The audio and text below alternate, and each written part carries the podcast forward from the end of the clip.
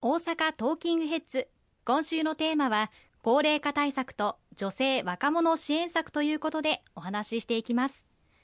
公明党の統一地方選重点政策から先週は一丁目一番地ともいえる子育て支援に関してのさまざまな政策をご紹介いただきました。国政と地方自治体が協力して努力を重ねなければ実現できない政策ばかりでしたね。そうですね。国でさまざま予算を確保させていただいている事業。これは大半の事業が地方自治体と一体となって推進をしていくものばかりと言っても過言ではありません。例えばあの道路整備一つと言いましても国道不動市道さまざまありますが、まあ、不動だからといってだけの予算で整備をするわけではなくてそこに国の予算も入れていく。あるいは市道であっても府の予算や国の予算も入れていく。そういったことをすることで事業が推進されてまいります。また先週ご紹介をいたしました子育て施策につきましても例えば子育て応援交付金というものを今回実現をさせていただいて妊娠から出産に至るまで伴走型で相談体制を全国各地に整備をするとともに妊娠された後そして出産された後にそれぞれ5万円ずつ経済的な負担軽減策を行うという制度ですけれどもこれも予算は国で確保させていただきますがそれぞれの制度設計また実施主体は各市町村となります。それぞれの市町村ごとに相談に応じていただきそして妊婦さんあるいはお父さんの抱えていらっしゃる悩みを把握をしていただいてそしてその地域に合った必要な支援策を届けていく。それぞれの地域ごとにどういった支援策が届けられるかやっぱり身近な各市町村で寄り添って支えていただくということが必要になりますのでこれも国で予算を確保しますけれども具体的な制度設計は地元それぞれの市町村で行っていただくということになります。したがって国でその予算を確保しそして政策を立案するときに各市町村が困るようなそういった政策を立案してはいけないわけですよね。だから政策立案の時どれだけ地域のことを実情把握をして、また地域の皆様の声を聞いて政策実現に臨むことができるか、これが非常に大事になってくるというふうに思います。なるほど多くの政策に関して国と地方の連携によってこれらが実現されている。そう考えると地方議会の重要さ、え改めて理解できるような気がしますよね、はい、地方自治体にとっては地域の住民の皆様のお声を一つ一つ伺ってそしてそれを最も身近な議員が地方議員ですのでそれを地方議会で反映すべく全力を尽くして各地方議会での論戦に臨むんですけれどもやはり財源財政面では地方自治体というのは限りがあります。そういった時に都道府県の財政的な支援を得る。あるいは国の財政的な支援を得る。そのために都道府県議会議員や国会議員と連携できるそういった町議員が各町自治体にいるということがその自治体ごとの大きな原動力になるということもご承知おきいただければと思います。今週は重点政策から人生100年時代に安心と活力をについてご紹介いただきたいと思います。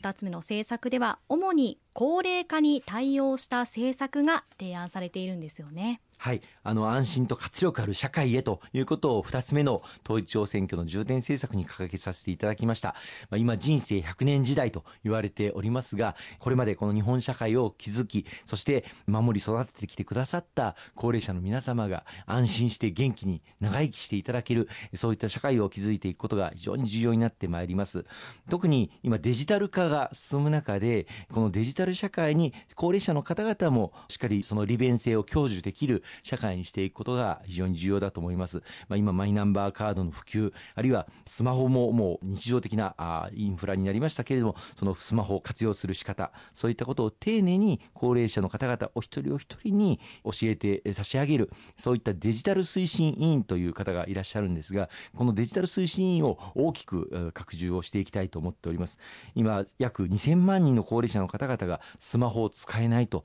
いうふうにも言われておりまして、誰一人取り残さないデジタル社会の実現に向けてデジタルに不慣れた人々に対するオンラインによる行政手続きなどを丁寧に教えていただけるこのデジタル推進員今は2万3000人を超えておりますけれども2027年度までに推進員を5万人に倍増してまいりたいとそのように思っております。かりました。えそして健康ポイントやボランティアポイントということもありますがこれについてはいかがでしょうか？はい。健康寿命をいかに伸ばしていくか健康を維持して介護予防を促進していくことまた高齢者の方々が地域に貢献できる元気に、まあ、仕事も現役時代同様にしていけるそういった社会を作っていくことが重要だと思っております。その観点から健康づくりを促すための活動をしていただいた方々に健康ポイントをお配りをしたりあるいは介護支援を行っていただくようなボランティア活動を行っていただいた場合にボランティアポイントを交付をして少しでもご家庭の家計負担の軽減にお役立ていただくという政策を各地方自治体ごとに進めさせていただいております。65歳を超えられてお元気な方々からよくお伺いするのは自分は元気な分その介護保険を使ってないと利用していないと、まあ、それはいいんだけれども介護保険料だけ負担し続けるというのはなんとなく不公平感感じるんだよねというお声をお伺いをいたします、まあ、そういった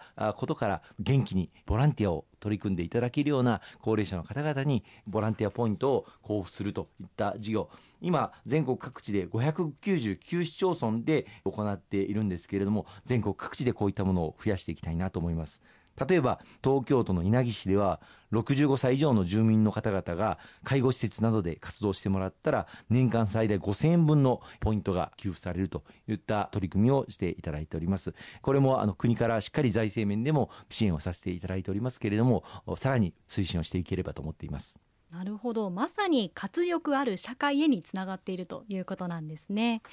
そして日常の買い物これに困っている高齢者の方も多いと聞きます。こういったお困りへの対策も講じられるんですよね、はい、あのいわゆる買い物難民というふうに言われる、まあ、日常的に食料品などの買い物をするのが、まあ、スーパーが遠くなってしまった近所のお店が閉店してしまったそういったことで苦労されている高齢者の声をよくお聞きをいたします。農林水産省が2015年に行った調査によりますと自宅から店舗まで500 100メートル以上、かつ自動車の利用が困難な65歳の方々の人口は824万人いらっしゃる。高齢者の4人に1人が買い物難民に当たるという状況にあります。まあ、高齢になればなるほど何百メートルという距離を歩いて買い物に行かれるということは非常に苦労されることになります。そこで今回の重点政策では、例えばまあ今後 AI、また IT 化がどんどん進んでいく、また自動運転の仕組みが整備されてくるに従って、商品をご自宅にお届けする宅配サービスまた地域を巡回する移動販売カーこういったものをさらに普及促進して、まあ、商業施設までわざわざ行かれなくてもご自宅のすぐそばでお買い物ができるような環境を整えていきたいと思いますしまたコミュニティバスこれを導入して商業施設までの移動をしやすくしていくような工夫も進めていきたいと思っております。またあの商業施設と介護施設をセットで取り入れる自治体も全国にはございまして、まあ、そうしますと送迎を行っていただいてその商業施設に行って介護の、まあ、デイサービスなんかを受けてお買い物をしてまた帰ることができるという1回の送迎で買い物とそのデイサービスの利用と両方一緒にできる一石二鳥の施策を推進している自治体もありますこういった好事例も全国に普及展開をしていければと思いますね。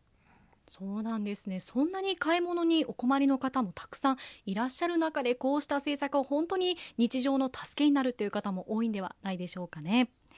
さらにマイナンバーカードの普及とともに広がっていきそうなのがオンライン診療ですね。はい、このコロナの中でオンラインの活用が非常に増えてまいりました。で今限定的にあのオンライン診療というのを認められているんですけれども今後やはり特に中山間地域とか過疎地域など、まあ、医師が不足している地域もあります。また離島などでお住まいの方々に最先端の医療を届けるという観点からもオンライン診療というものを一層促進していくことが非常に重要になると思います。例えばですけれども自動車を病院から派遣をしてもらってその中にはオンライン診療を受けれる施設が入っていてそこに来ていただければ病院のお医者さんに診察を受けることができる制度を展開をしたりとかあるいは訪問診療これはお医者さん自身が行くのではなくてお医者さんは病院にいるんですけれどもスタッフの方が訪問に来ていただいてオンラインでつなげて訪問診療を行っていただく、まあ、そういった環境も今後デジタル化が一層進めば普及が可能になっていくというふうに思っています。